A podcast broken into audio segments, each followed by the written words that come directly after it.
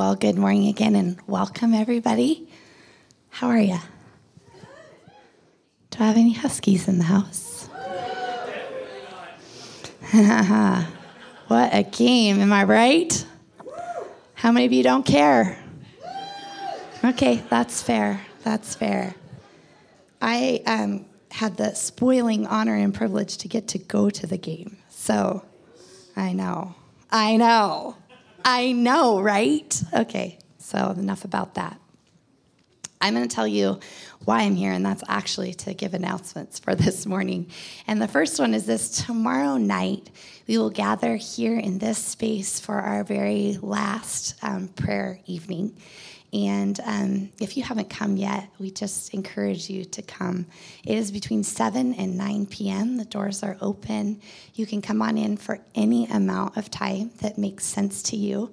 If you have kids that you want to bring with you and they can kind of um, uh, keep a sacred space, um, is that that's a tactful way to say, you know, well behaved children.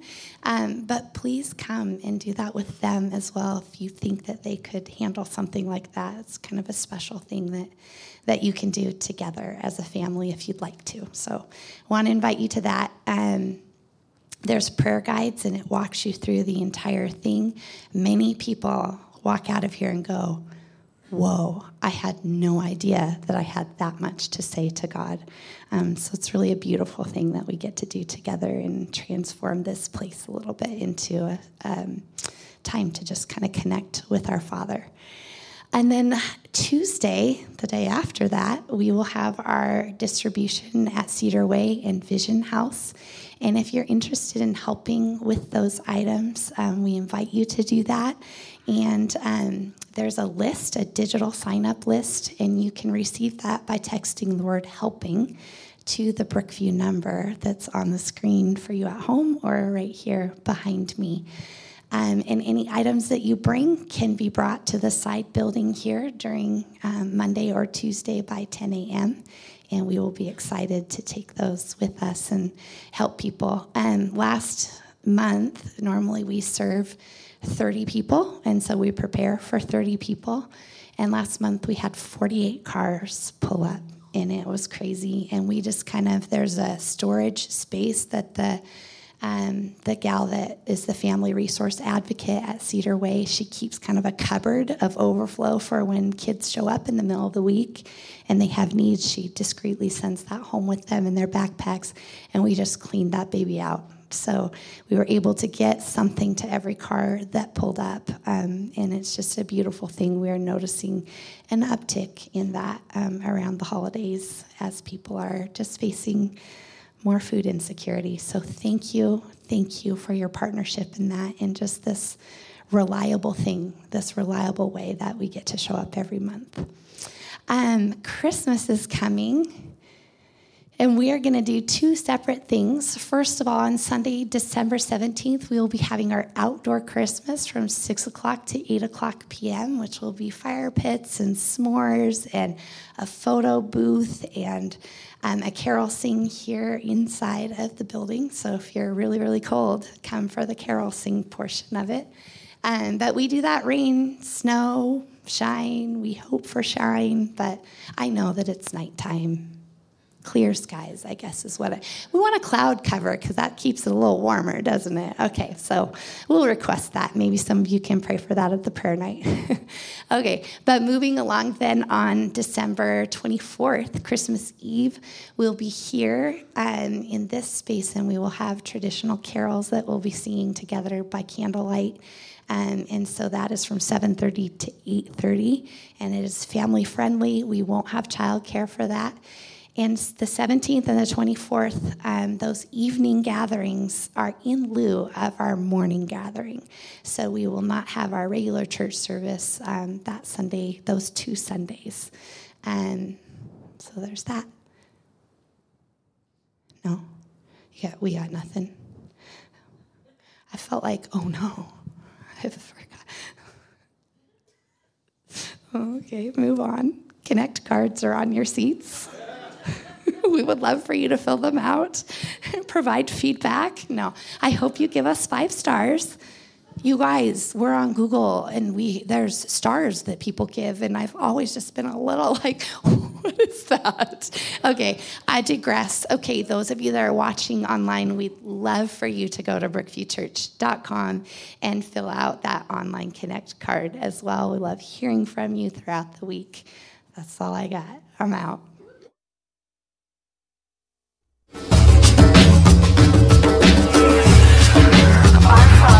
You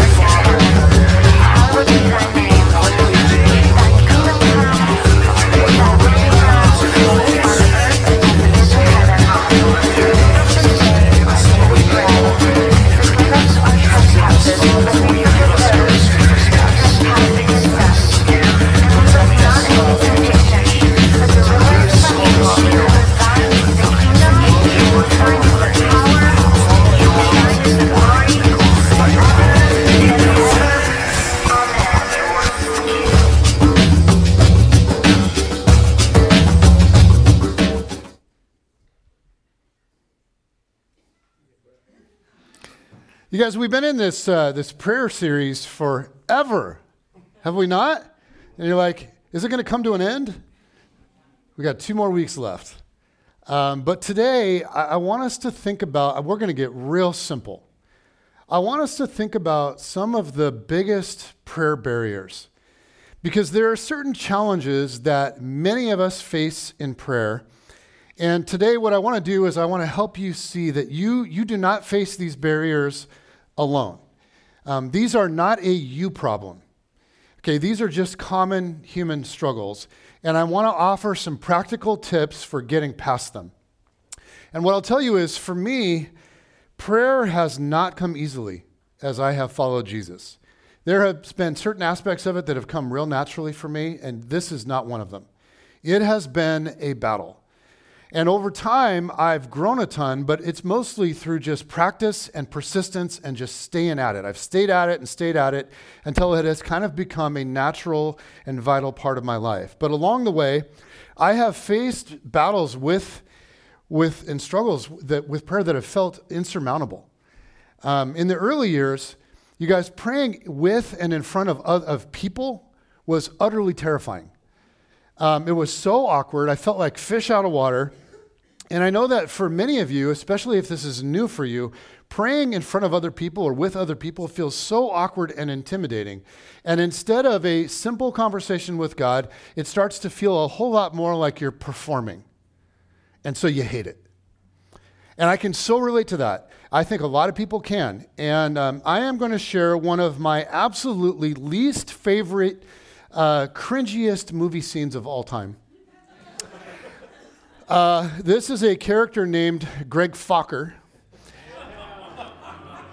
And he is meeting his girlfriend's parents for the first time, and he is asked, spur of the moment, to say grace at the dinner table.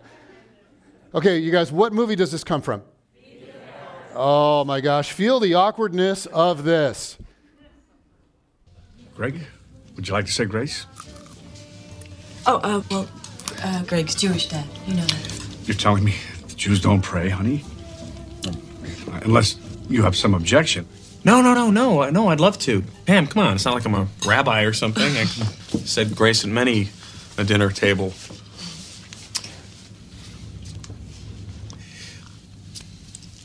It's okay. Oh, dear God. Thank you. You are such a good God. To us, a, a kind and gentle and accommodating God. And we thank you, O oh sweet, sweet Lord of hosts, for the smorgasbord you have so aptly lain at our table this day and each day by day, day by day by day. Oh, dear Lord, three things we pray to love Thee more dearly, to see Thee more clearly, to follow thee more nearly, day by day. By mm. day. Amen. Amen. Oh, Greg, that was lovely.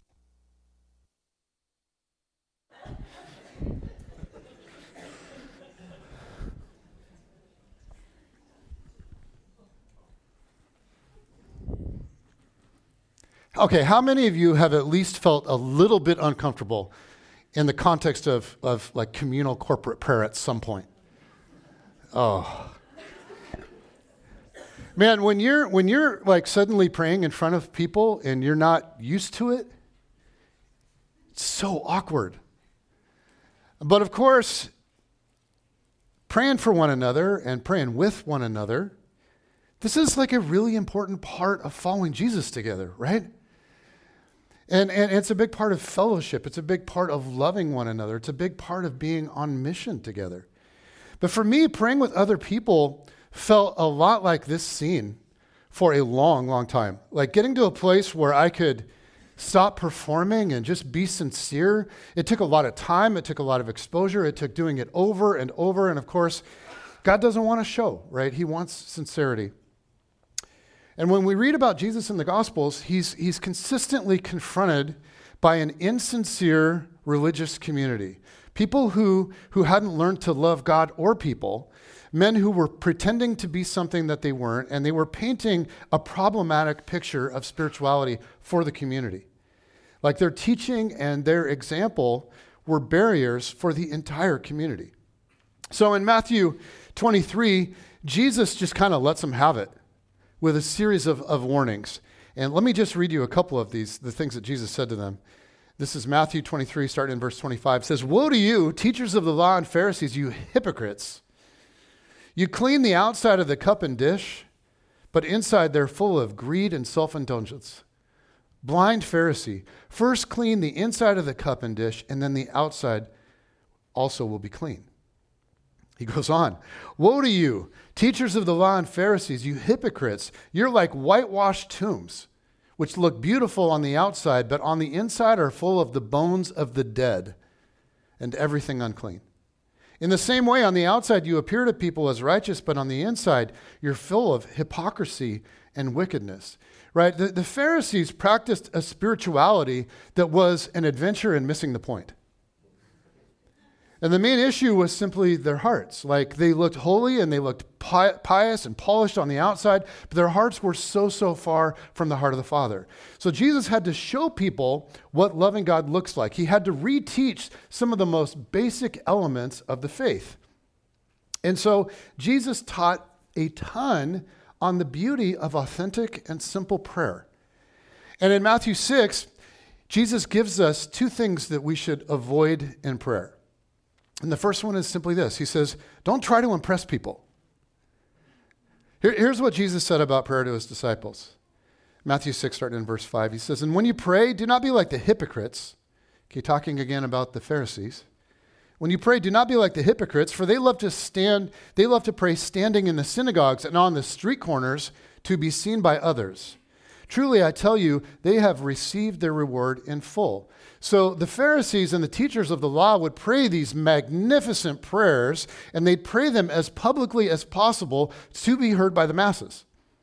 And Jesus calls them hypocrites, which in that day and age simply meant actors. Like it was just a, a, a Greek word for actors in a Greek play, people pretending to be something that they aren't. So Jesus says, don't be an actor, don't be a pretender.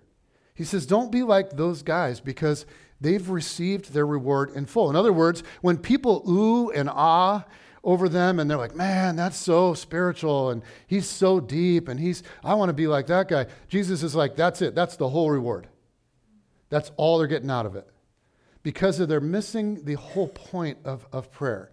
And he continues. He says, But when you pray, go into your room and close the door and pray to your Father who is unseen. Then your Father, who sees what is done in secret, will reward you. Now, Jesus is not condemning communal prayer with other people. Right? Because Jesus prayed with others. And he expected his disciples to pray together. He expected them to pray with one another and for one another. And the point is not absolutely always pray in solitude. The point is don't try to impress people. Uh, my first consistent experience with communal prayer came when I was in college, brand new to following Jesus, right? I was brand new to church and to groups and to prayer. And in the college group, there was this one girl who just loved to pray. She would have spent the entire college group just making it like a two hour prayer meeting. And when she prayed, you guys, it was like a transcendent experience where she became someone else.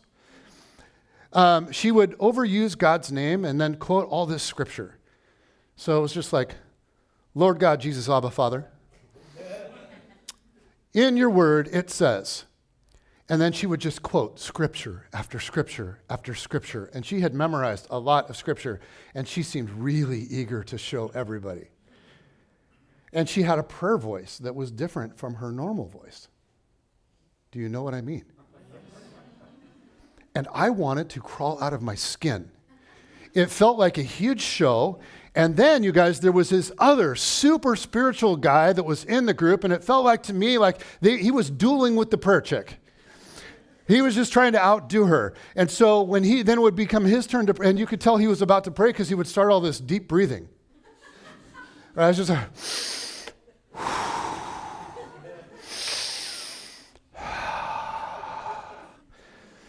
and then he would use the biggest, like most theological words he could think of, right? Jehovah, Yahweh, Elohim, you are the great I am, the Alpha and the Omega. Jehovah Jireh, your salvation is my hope. I thank you for redemptive, sanctifying, regeneration, rege- regenerating, propiti- propitiatory work of, of, of your spirit that comes through the crucifixion and the resurrection. And I'm like, and he too, he had a prayer voice. I'm like, oh. And he used all this lofty language. And it just, it just felt to me like he was showing off more than he was really talking to a friend. So I'm sitting there in group, right? And I'm just sweating. And I know I'm, this is going around the circle and it's coming to me. And other people, you guys, other people in the group are giving like affirming spiritual grunts. Mmm. Ah. Yes, Lord. That's good. They're just affirming these two. And I'm thinking, don't do that. You're encouraging it. Right? Have you ever felt like you ever experienced anything like this? I, like I didn't know how to participate, and I, I, honestly I didn't want to. I just wanted to run out of the room. And also, I resented and I judged them. So here's the thing: now that I've been around like Christianity and community and groups and all that for a while, I can sort of look back on that with a little bit of perspective. Most of the problem was me. Communal prayer was new and it was foreign to me, and so I felt horribly deficient, like I would be exposed, and rather than working through it, I judged. And while I do think there was a little bit of insincerity and a little bit of showing off in that group, looking back, I don't think it was all showing off. Like, I think they were young Christians and they were learning how to be in community. They were learning how to pray in community just like me. And, and I was scared and uncomfortable, and so I preferred to stay silent. They fumbled around by like going over the top. But we were all learning, and we were all learning together. And so I really should have had a lot more grace.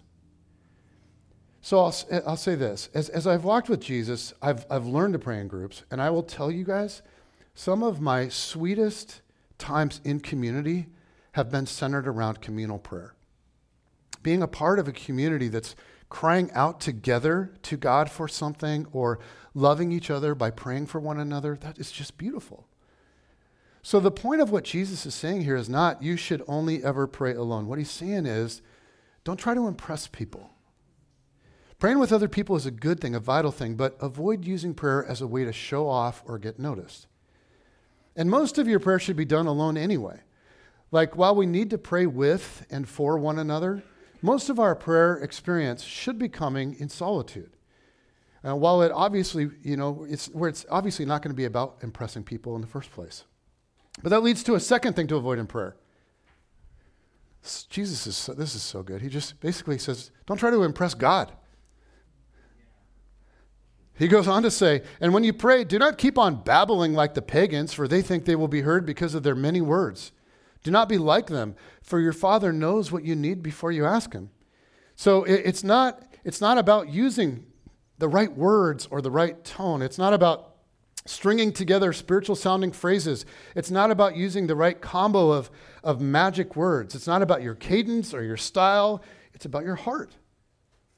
God doesn't want eloquence, He wants sincerity. So Jesus is saying, don't try to impress God. God's not waiting for just the right magic words to unlock some sort of response. You know, when I, when I was a kid, um, we were taught that there's a magic word. And if we asked for something and we didn't use the magic word, the grown ups would hold that thing that we wanted away from us and they would say, What's the magic word? Do people still say this to children?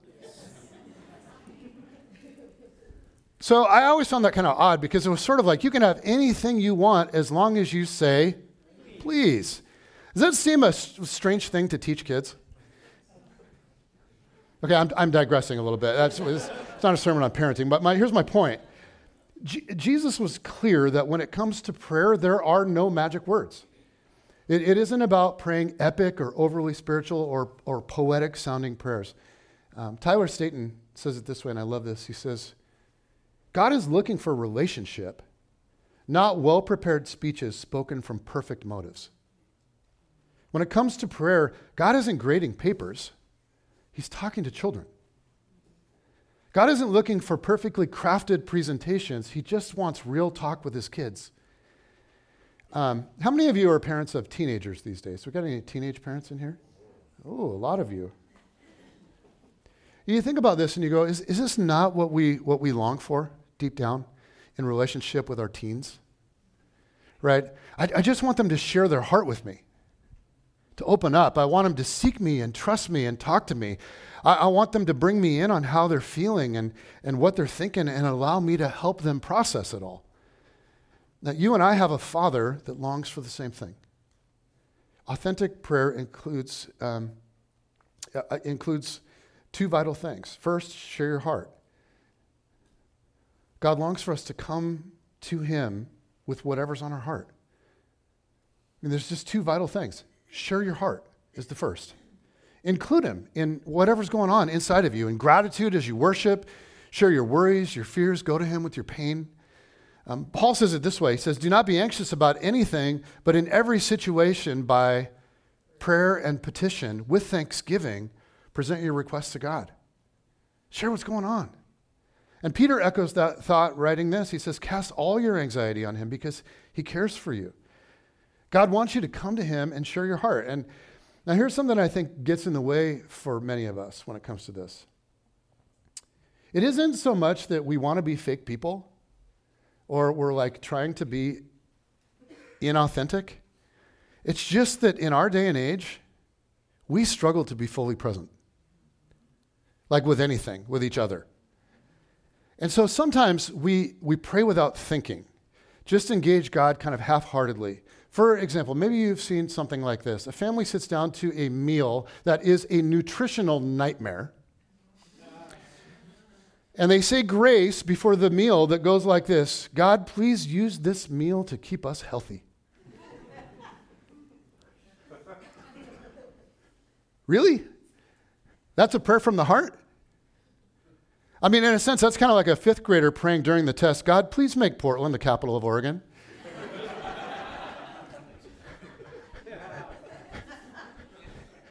That's just not really how God works.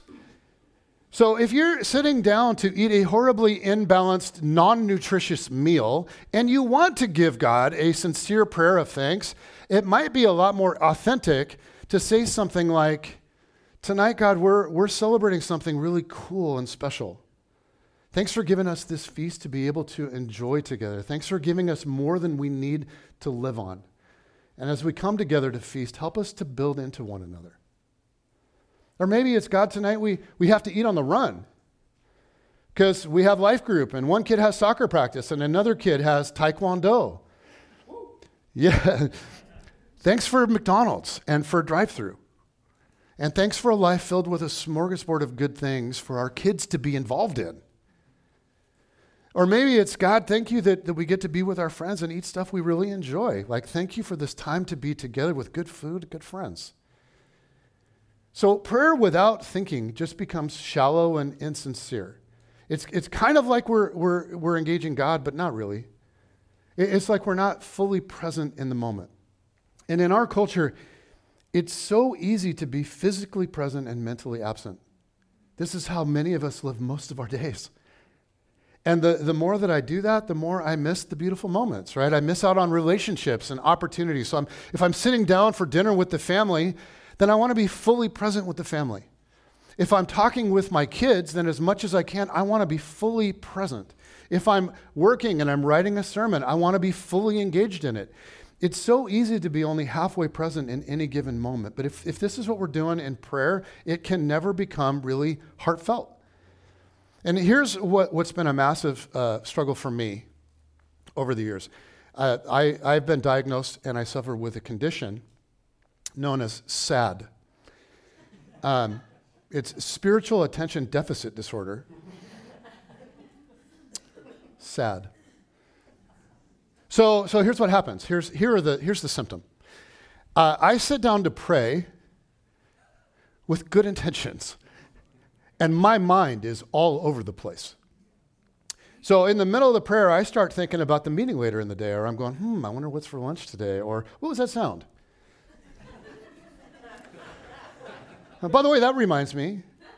And suddenly, right, my, my prayer is totally derailed.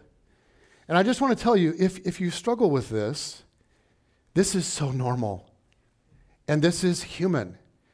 Um, Henry Nouwen is like one of the renowned Christian mystics of our day. Like, he is a guru on prayer and, and asceticism and being alone and solitude. And he's a deeply reflective, contemplative Christian author. He's become a master of meditation and reflection and prayer. And you guys, even Henry Nouwen battles wandering thoughts. Um, sometimes he says that during prayer, his thoughts jump around like monkeys on trees. And I can totally relate to that. So the battle for most of us is like, how do we get the monkeys to settle down? And so let me give you just a couple of basic practical ideas. First, try to, re- try to create the right environment. Try to find a space and a place that, that limits distractions, right? That's obvious. Second, take a little time to prepare. Get your mind focused and settled. Maybe you read a little first, or maybe you listen to some music. For me, I'll often watch, okay, I'm an intellectual. My pathway is intellectual, right? So I'll watch a Bible Project video. Super helpful to me. Or maybe you take some deep breaths, just calm yourself. And then, third, and I found this super helpful, I, I pray out loud unless the situation dictates that I can't. Because when I stay in my head, it's just so much easier for me to drift. So if I can pray out loud, it's just so much easier for me to stay dialed in. Now, sometimes I'm around people and, and so I need to pray silently, but for me, given the choice, I pray out loud, out loud every single time. And then there's something that's become pretty big for me over the last eight, nine, ten years. Um, at times, I actually now write out my prayers, like I journal them. And I'm finding that when I write them out, I drift much, much less. And even if I do drift, here's the cool thing I can just pick up where I left off. And when I'm writing my prayers, I, I stay so much more focused. These days, that practice often, uh, most often takes the form of something called soaping. Um, and soaping is everything I just mentioned. It's, it's, it's, reflectant, it's like a written reflection on Scripture, and that kind of settles the mind, and then it's a written prayer. But you can also just grab a journal and, and write out prayers in the journal. And I've discovered that there's a, a really cool secondary perk to written prayers. And it's that every so often, three months or six months or nine months or a year or whatever, um, I just go back and I, and I read what I've been praying about. You guys, it's so cool. Because when I take in then all that I've been talking to God about over the last several months or year or so, it is incredible to see the way that He's working in me and around me in the ways that I've been asking Him to. It's like every time I'm like, oh my gosh. Um, and then I, I just want to suggest trying one final thing to battle mind drift. And this might be completely revolutionary for some of you, and it might change, it might completely change your, your prayer experience. If your mind keeps bouncing to the same thing, pray about that thing.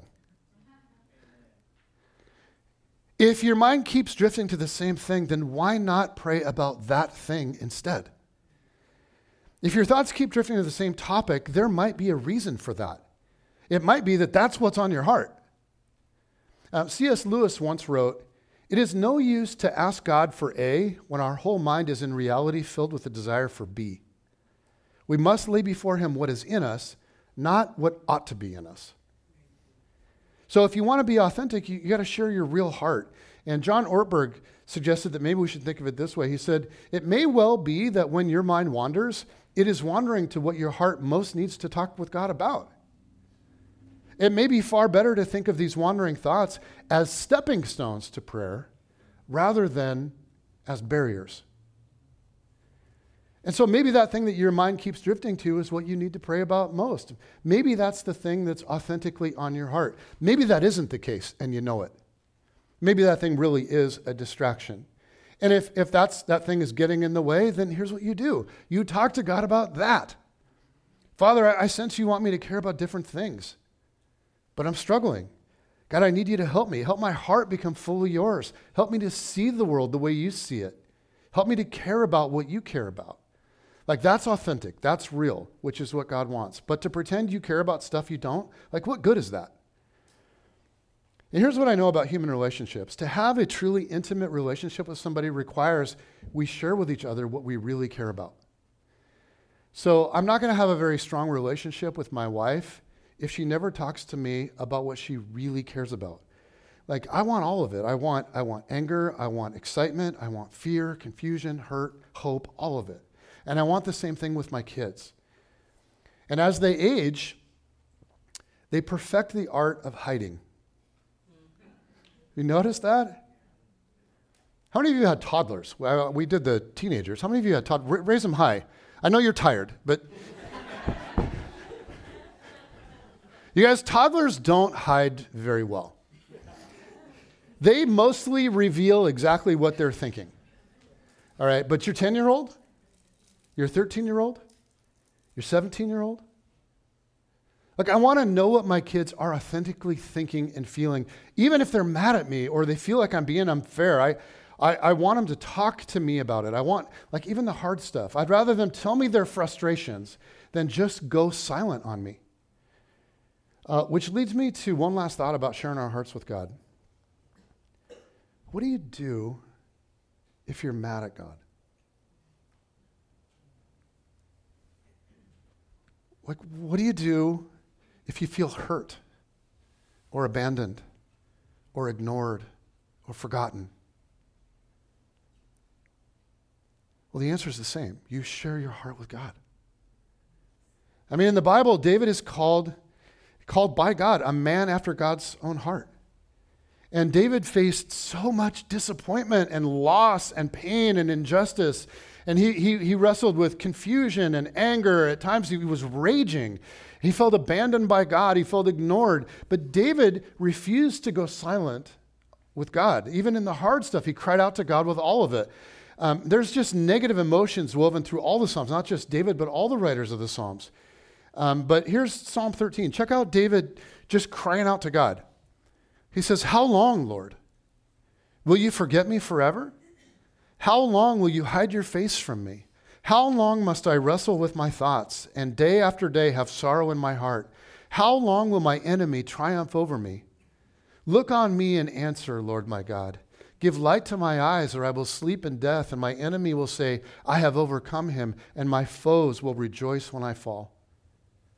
But I trust in your unfailing love. My heart rejoices in your salvation. I will sing the Lord's praise, for he has been good to me. David, even when he was confused and hurt and didn't feel God, he refused to just go silent and just forget about God. He took his real feelings and he brought them to God. How long, Lord? Will you, will you forgive me forever? And for some of you, you may be in a place like that today. What in the world do you do with that? The only thing that I, I know is don't go silent on God. Don't turn your back and walk away. Talk to Him about it. Share your heart, your real heart. Like he can take it. It's the only way for you to be authentic, and that's what he wants. He wants the real you, all of you. You know, the, the Psalms are, are worship songs or prayers, like from the ancients. And, and the Psalms, if you've ever like just read through the book of Psalms, they can be confusing. Because in the Psalms, you find crazy stuff. Crazy stuff. Like I, so I follow the Moravian uh, Bible reading plan, and I know many of you do. Um, and just this last week, I was reading Psalm 137. Psalm 137. It goes like this Remember, Lord, what the Edomites did on the day Jerusalem fell. Tear it down, they cried. Tear it down to its foundations.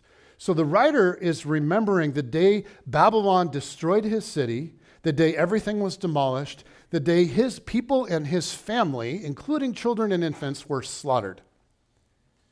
And he's saying, God, never forget the evil that was done to us. And we get that. We can relate to that. But listen to his very human desire for God to avenge them. In verse 8 Daughter Babylon, doomed to destruction, happy is the one who repays you according to what you have done to us. Happy is the one who seizes your infants and dashes them against the rocks.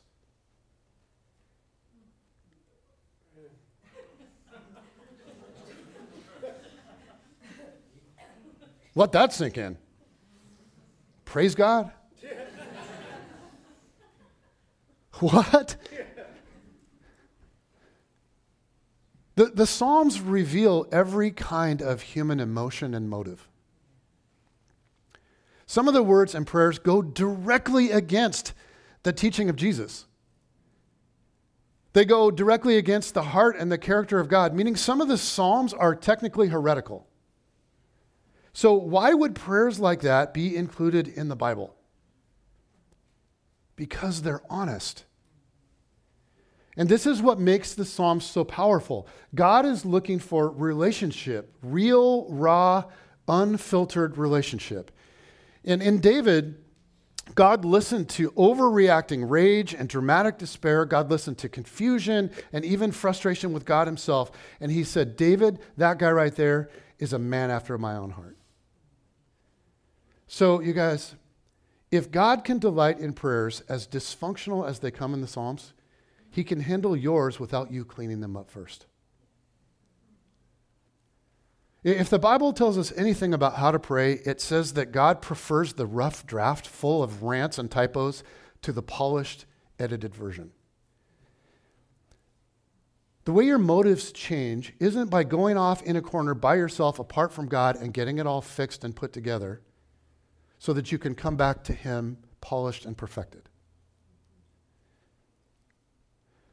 The way that your motives change is talking to God with such brutal honesty that He, in the midst of your prayers and in the midst of your brokenness, can refine your motives as you walk with Him and dialogue with Him. And your complaints are welcome. It does no good to pretend to feel something you don't. It does no good to pretend to be something you aren't. Be real.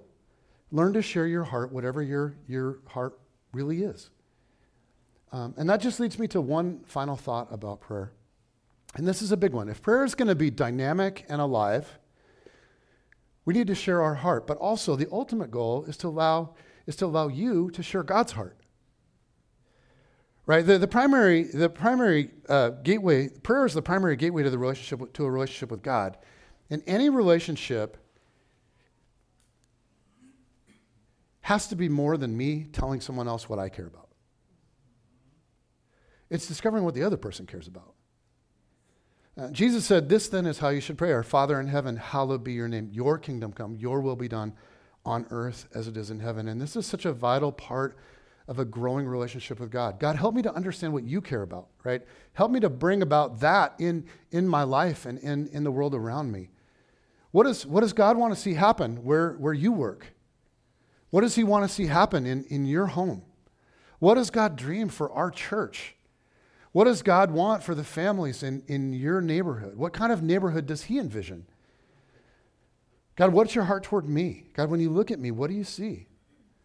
And sometimes I think He just wants us to feel His love and His grace. Not all of his words to us are a command to go do something. So much of what he wants to communicate to us is how valuable we are to him. He wants us to let him share his heart for us, to just let ourselves be his beloved children. And here's the cool thing when we sincerely ask God to see things as he does, ourselves included, when we sincerely ask that, he promises to open our eyes. Um, James, the little brother of Jesus, said it like this If any of you lacks wisdom, you should ask God, who gives generously to all without finding fault, and it will be given to you. God loves to give wisdom. He loves to open our eyes when we ask for it sincerely. He loves to help us see as he sees and feel as he feels. There's a fantastic verse in the middle of Second Chronicles, kind of a brutal book. But this verse in the middle of Second Chronicles, I absolutely love this picture.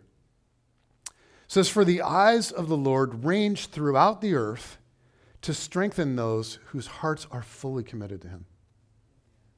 God is looking all over the earth for people who will share his heart. He will strengthen them, he will equip them, he will give them power. And that's why this is such a, a vital part of prayer. We gotta, we gotta share God's heart. And how do we do that? And I guess I'd say this just Ask Him to help us see as He sees. Ask Him to help us feel as He feels. And I think that this is a prayer that God honors every time that it's sincerely prayed. When I look at my prayers over the last 10 years, and I've asked God to do this with people or stuff in the world or in my life, it is amazing how God meets me in it. God, help me to, help me to see what you see and feel what you feel. Father, help me to, to feel what you feel for me. Help me to feel what you feel for the world. Help me to feel what you feel toward the poor and the hurting. Help me to feel what you feel toward those that have wounded me.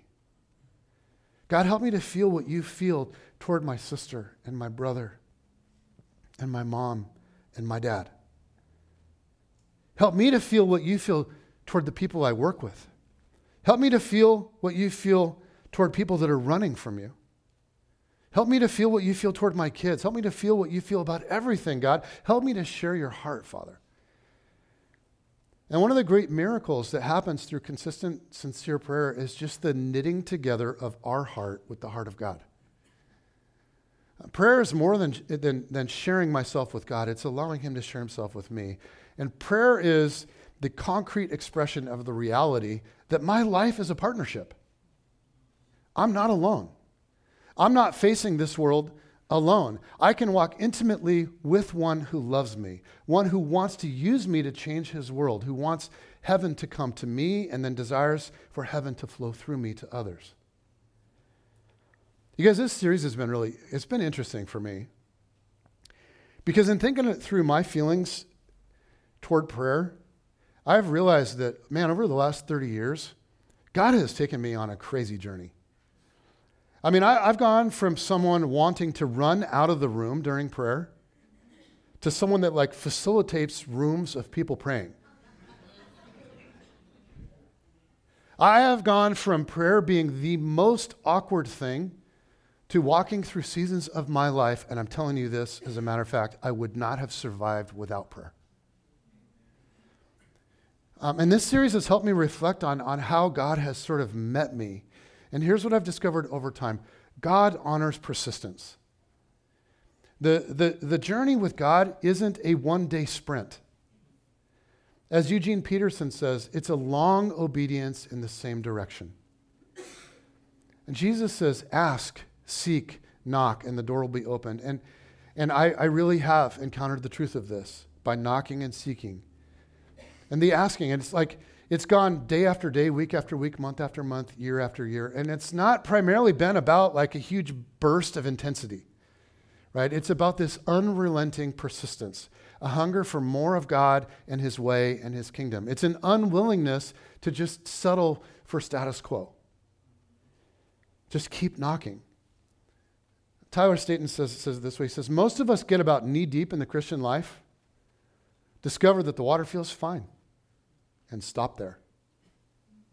We never swim in the depths of the divine intimacy Jesus won for us.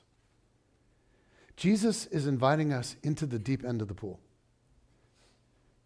but we only learn to swim through persistence. And so, I, to close today, I just, I just want to address those of you that feel, that feel inadequate. That you feel inadequate in anything spiritual, in anything. I mean, and maybe you're here and you're, and you're like, you know, I'm, I'm just not really a spiritual person. I don't pray very much, or I don't pray very well, or I don't know the Bible very well, and it's super confusing to me. Uh, I've got sin issues in my life, and I, I don't think I'll ever overcome them. I've got relational challenges in my life, in my marriage, or with my kids, or other problems with people going on. And I don't see, I honestly don't see how it's ever going to get better. I don't see how it ever could. If you're here today and you feel that or you feel anything like that, I, I just want to tell you that this is, this is why prayer matters so much. Because as I've looked back over my life with Jesus in the last 30 years, here's what I've seen again and again. What is impossible for you today can become possible for you tomorrow. And it, it might be the reality of prayer itself in your life, or it could be one of a million other things. But if you learn to pray, if you keep seeking and knocking and asking, what's impossible for you today can become possible for you tomorrow. And so, my invitation to you is, is just this don't give up. Keep walking, keep struggling, keep fighting, and whatever else you do, keep praying. If you have trouble focusing, keep praying. If you feel like God has abandoned you and let you down, ignored you, keep praying.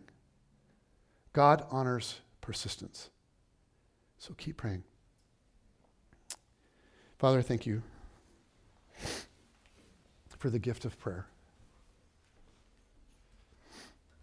And as unnatural as it seems at times,